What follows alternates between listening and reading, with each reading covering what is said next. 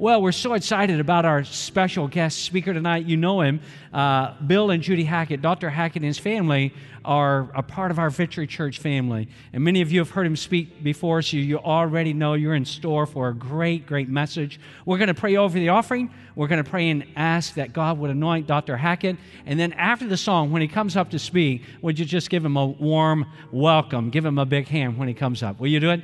Good song, huh? My fear doesn't stand a chance when I stand in your love. Yes. That's kind of what we're going to talk about tonight. Did you ever call, come across a believer that struggles in the understanding the love of God, maybe in the peace of God, maybe in the grace of God? I've come across believers, and sometimes it's looking at this person in the mirror that I'm one of those guys that maybe you, you, you, get to that place where you're kind of struggling with something and you wonder is God's grace used up? Have I kind of taxed it to the full?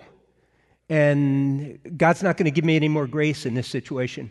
As a professor at Southeastern, I often come across young men and even women sometimes that uh, fall into that category. You know, I, have I've committed this sin and, and um, it's been a habit in my life, and, and now, now I'm doing much better, but all of a sudden, like last week, I fell again. And you know, that's, that's been a repetition, they'll tell me, in their life over and over again. I do good for a while, maybe six months, and then, then I fall back into it.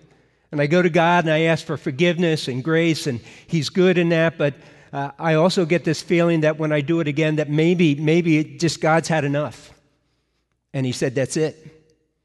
You know, you, you've gone too far. I've forgiven you like 250 times, maybe 470, maybe 3,000, and that's it.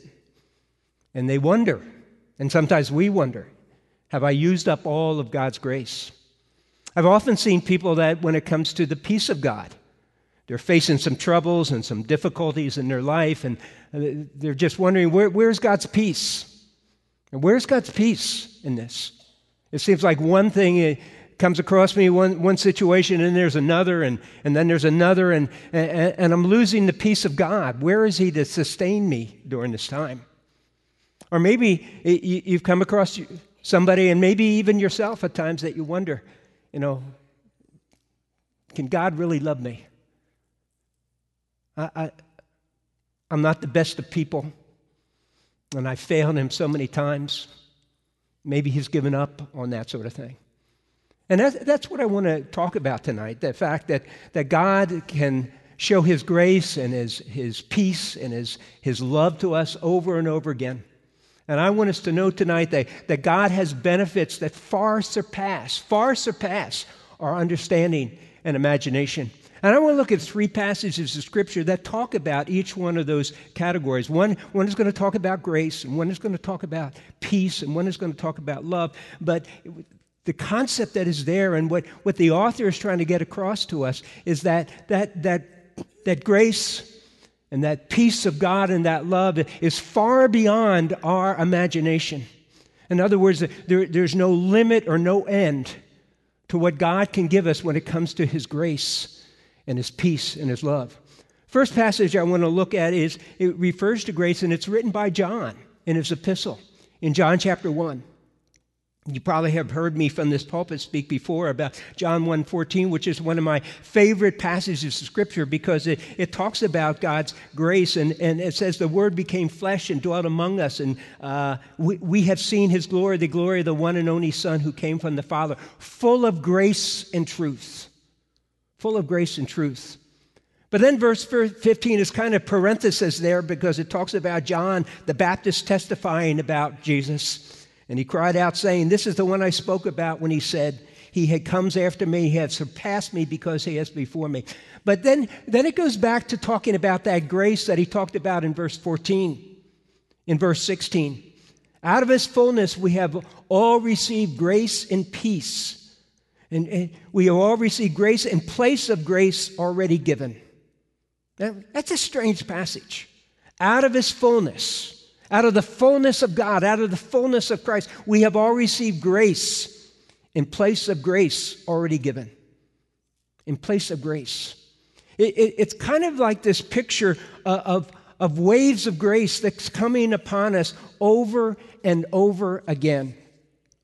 For about 14 years, my wife and I had a kind of, it was planning to be a retirement home, but we eventually sold it. But for 14 years, we had a home in Melbourne Beach. And we, we both like to surf. And I can remember uh, so often uh, leaving Lakeland on a Friday evening after work and, and, and going over to Melbourne Beach and hoping that it was still light out and there's no sharks out in the water and, and getting my surfboard and, and I just wanted to get wet. And sometimes my wife would say, there's really no, there's not, you know, the, word, the surf's not good this night and so forth. And I said, I just want to get wet. And, and, and there's a process that a surfer goes through when the wave's coming in and it's already broken and the whitewater's there. If you just sit there, you're going to get pushed in. So if a surfer wants to get out past the breaking waves, you do something that's called duck diving underneath. And what you do is before the, the wave is about two feet in front of you, you push the front of your board down. And once the wave passes over top, you push, kick the back of the board and come up. So basically, the wave is coming in like this, and you go under here and you come out. And then you wait for the next breaking wave, and you do the same thing. And I picture God's grace of what he's talking about in, in, in John 1.16 as those waves of grace. That there's one wave of grace after another. We, we see Paul in, in, in 2 Corinthians chapter 12 struggling with some thorn in his flesh. Most likely was some persons or persons that were just irritating him because the Bible often talks about thorns in our flesh as people. And you might know some people like that. In fact, you might be one, but hopefully not, all right? I, I figure you're all good people, so that's not you, but you, you might have known somebody who was just kind of irritating, you know? Maybe they're coming to your house for Thanksgiving. I don't know, but you know, j- just that type of person. Maybe it's an uncle, you know, that's kind of weird and, you know, don't know what's going to come out of his mouth and kind of scary at times, but that thorn in the flesh. And Paul says, you know, I, I prayed for this over and over again. And then God revealed to me is, that His grace is sufficient. Now, what, what is Paul saying? He's saying that, the, that God's grace is sufficient in all time. Why? Because there's, we, we never are just existing on one grace, one wave of grace. There's always another wave of grace that God's going to give us in another situation, and another wave that's going to come after that. It's like God has an entire ocean full of grace, and it's never going to run dry. There's always going to be one grace after another grace after another grace. And as we come to Him, that's never going to run out. God's grace shows us that God is always there for. So, so what do we read in, in John 1 14? It says, Out of the fullness we have received grace in place of grace already given. You might even say grace in place of grace in place of grace in place of grace. The waves keep coming. Do we realize that? Don't let the enemy deceive us or fool us or, or give us a lie that we have used up all the grace God has for us because that's not true. God's grace is more than sufficient. Why? Because it keeps coming in wave after wave after wave for whatever situation, whatever turmoil, whatever struggle we're going through. God's grace is there. But then there's God's peace. God's peace is there. There is a peace that surpasses our knowledge when we spend time in prayer, Paul tells us in Philippians 4 4 to 7. Let me read that. It says, Strange thing, I always struggle with this in verse 4 rejoice in the Lord always. And I will say it again rejoice. Let your gentleness be evident to all. The Lord is near. The Lord is near. Do not be anxious about anything, but in every situation, by prayer and petition, with thanksgiving, present your request to God. And the peace of God, which transcends or rises above or is superior to or surpasses all understanding, really the word there is mind, the peace of God that surpasses anything in your mind, will guard your hearts and minds in Christ Jesus. It's interesting that it, in Ephesians, he uses this word that peace will guard your hearts and minds. Because in Ephesus, there was a garrison of Roman soldiers. And, and the, the Christians, the people in Ephesus, would certainly be aware of what it meant to have guards because those Roman soldiers were there. And so Paul uses that to say, hey, you know, we have a, a guard. It's God's peace, it guards us, and it, it keeps us safe all right? Because we have that, that peace in our life that can guard our hearts and our minds in Christ Jesus. I, I have a friend right now whose life is, is, is just kind of struggling right now. His mother has been very ill and she's near death, and his mother has been very dear to his life, and uh, she's facing death at this point. He's oversees an organization that's going through some trying times, and he's responsible for that. And he's wondering just how are we going to go through that because there are some just some challenges that are facing the organization. So he's not only carried the, the, the, the idea that his mother is going to soon pass, but here he is over an organization that's going through some, some challenging times. And then his son recently uh, uh, had an injury that, that an accident that could possibly affect his son's future. And he just says, you know, I, I, just, I just don't have the peace of God in me right now. You see, sometimes we as Christians go through those times. We go through those Job experiences, and, and sometimes we want to just actually listen to Job's wife when she says, Why don't you just curse God and die? Why? Because we have no peace. How are we going to respond when we face difficulties and circumstances like that that come upon us? And they come upon us in, in not just one at a time, but in numbers.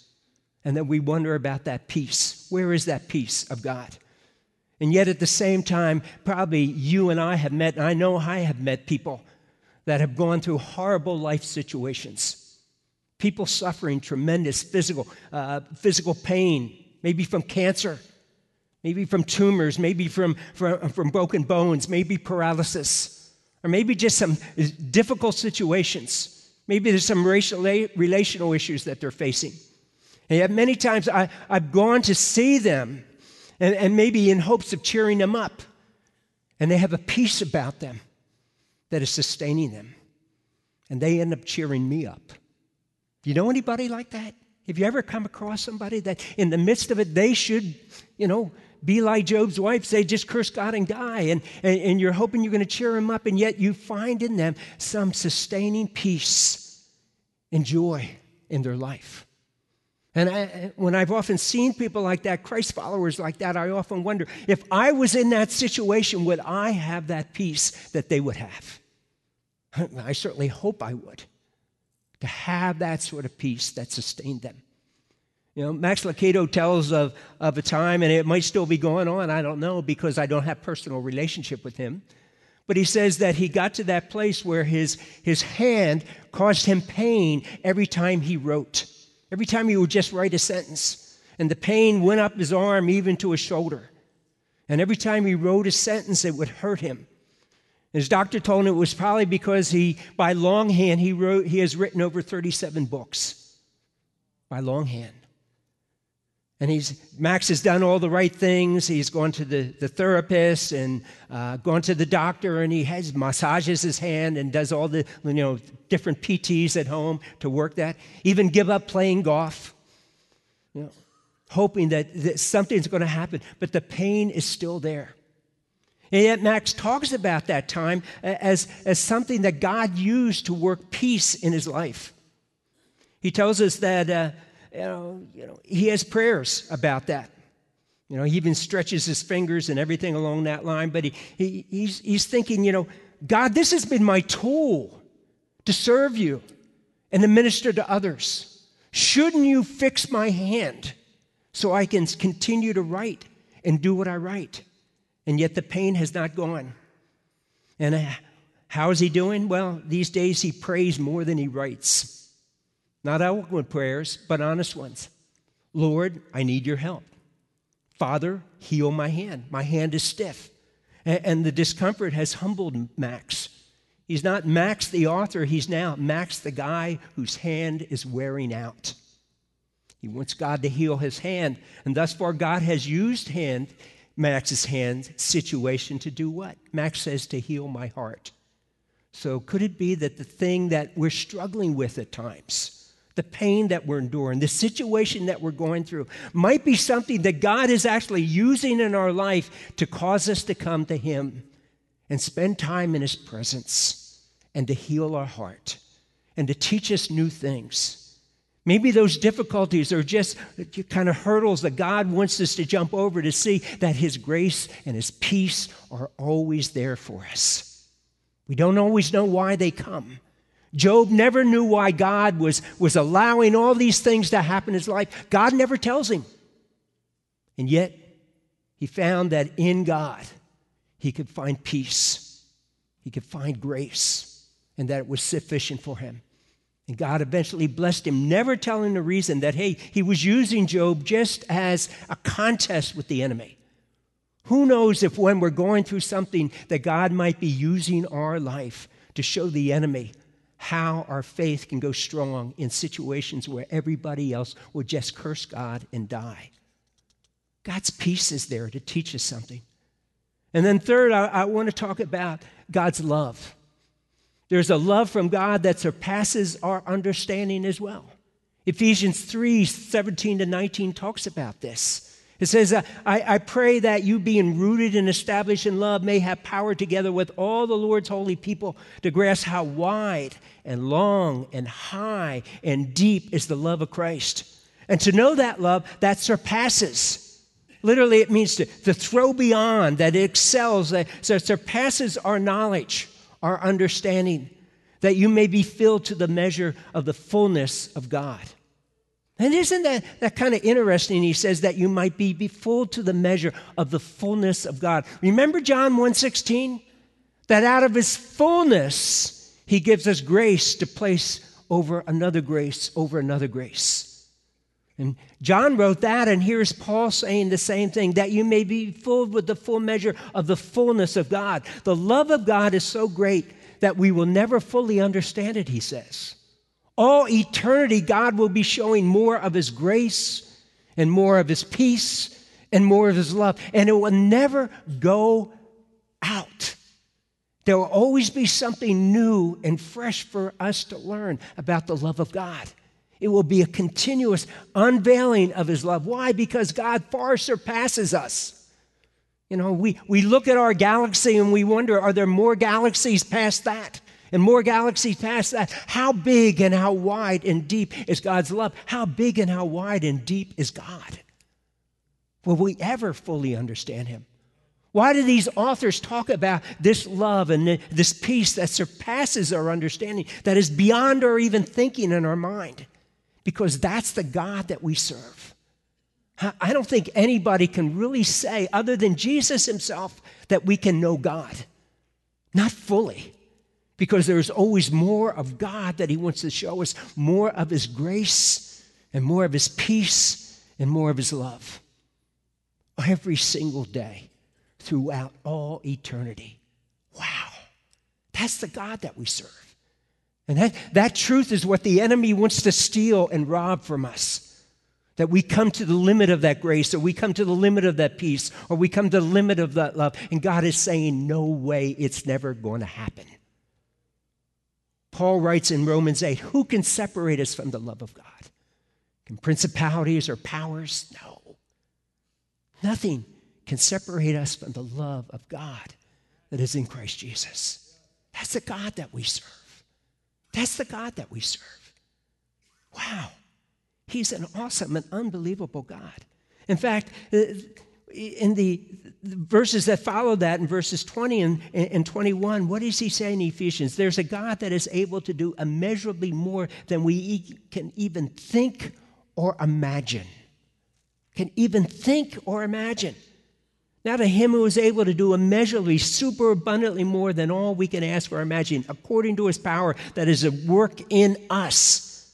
Paul says to him be the glory in the church and in Christ Jesus throughout all generations, forever and ever. Amen. What a doxology he gives at that point. And this is only right in the middle of his letter to the church at Ephesus.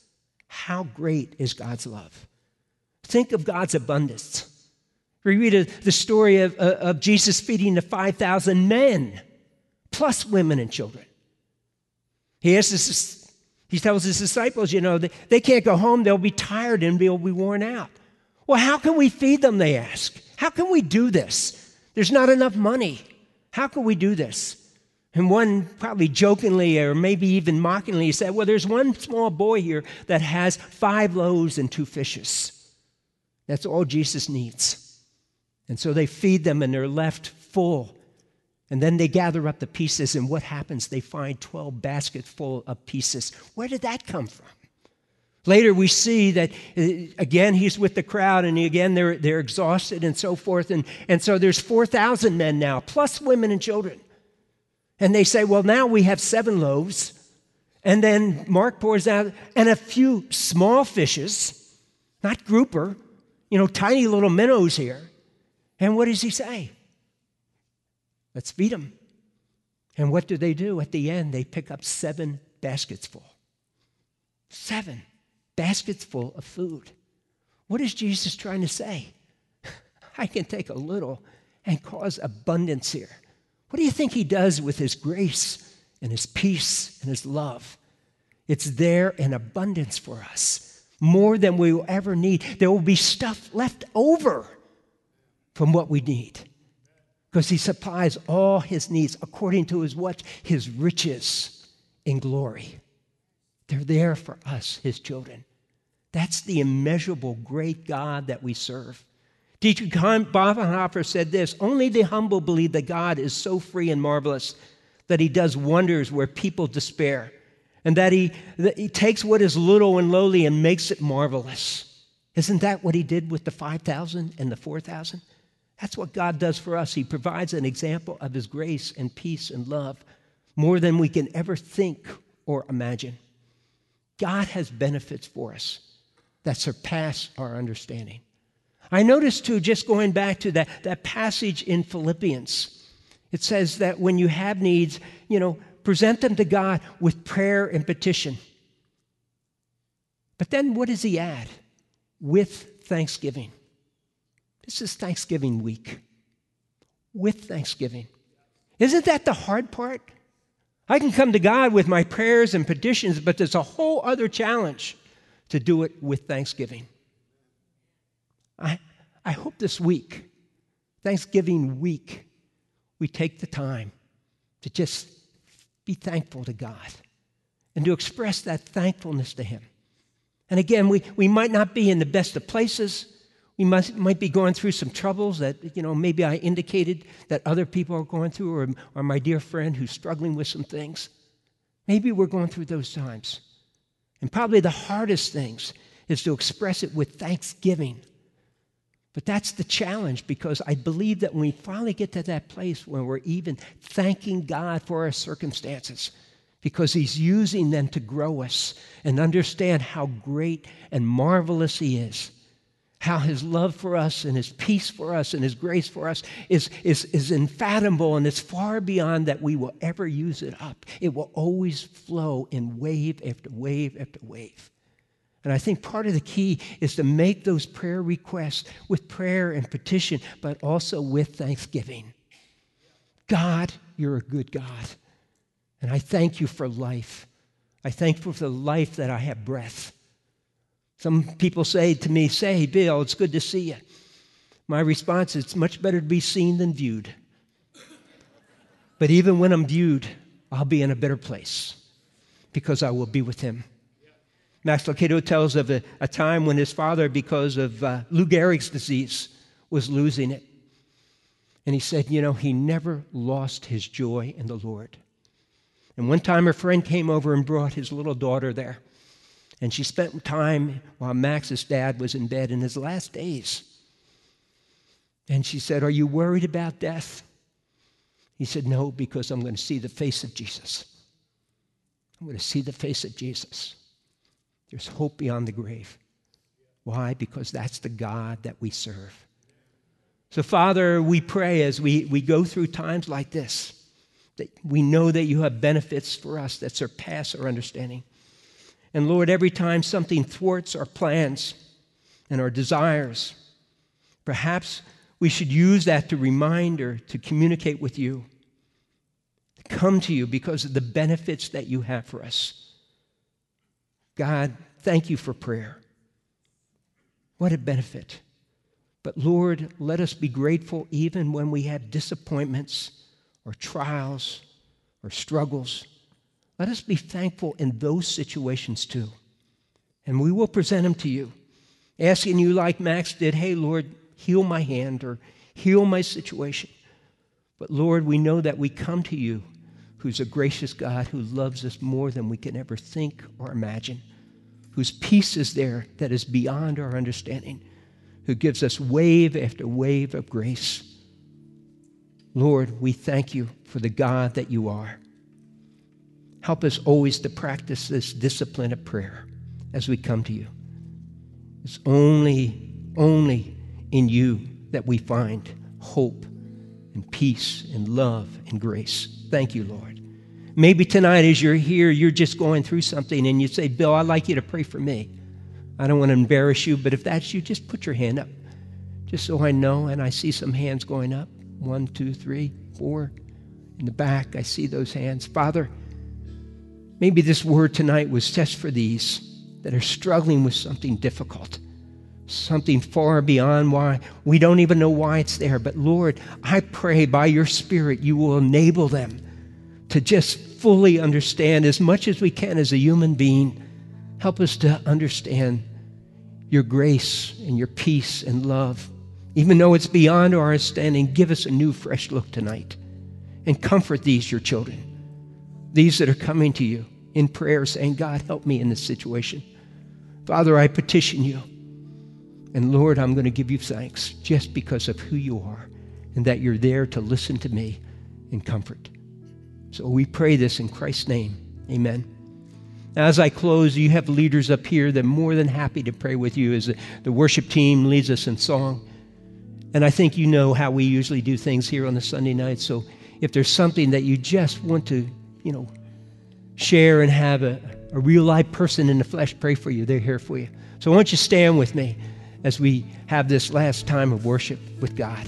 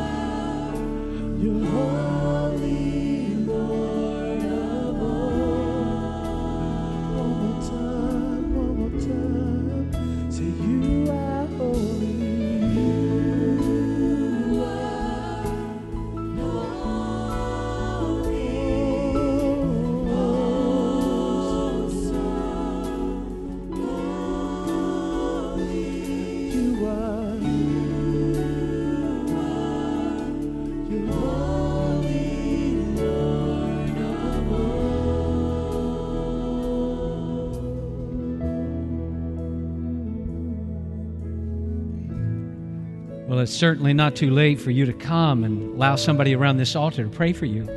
God loves you. You heard Bill talk about that tonight. God is extending incredible waves of grace into our life. And God wants you, before you leave this place tonight, to have that kind of peace He was talking about, a peace that passes all understanding. So if you're like, I know I should have gone to the altar and have somebody pray with me, but I've not done that yet, it's not too late. And, the team is going to go through that for just another moment. And this is your opportunity to step out and let somebody pray with you, let somebody agree with you, and believe that God is going to answer that prayer, that God is going to give you peace. So they're going to sing it for just another moment, then we'll come back and close this out.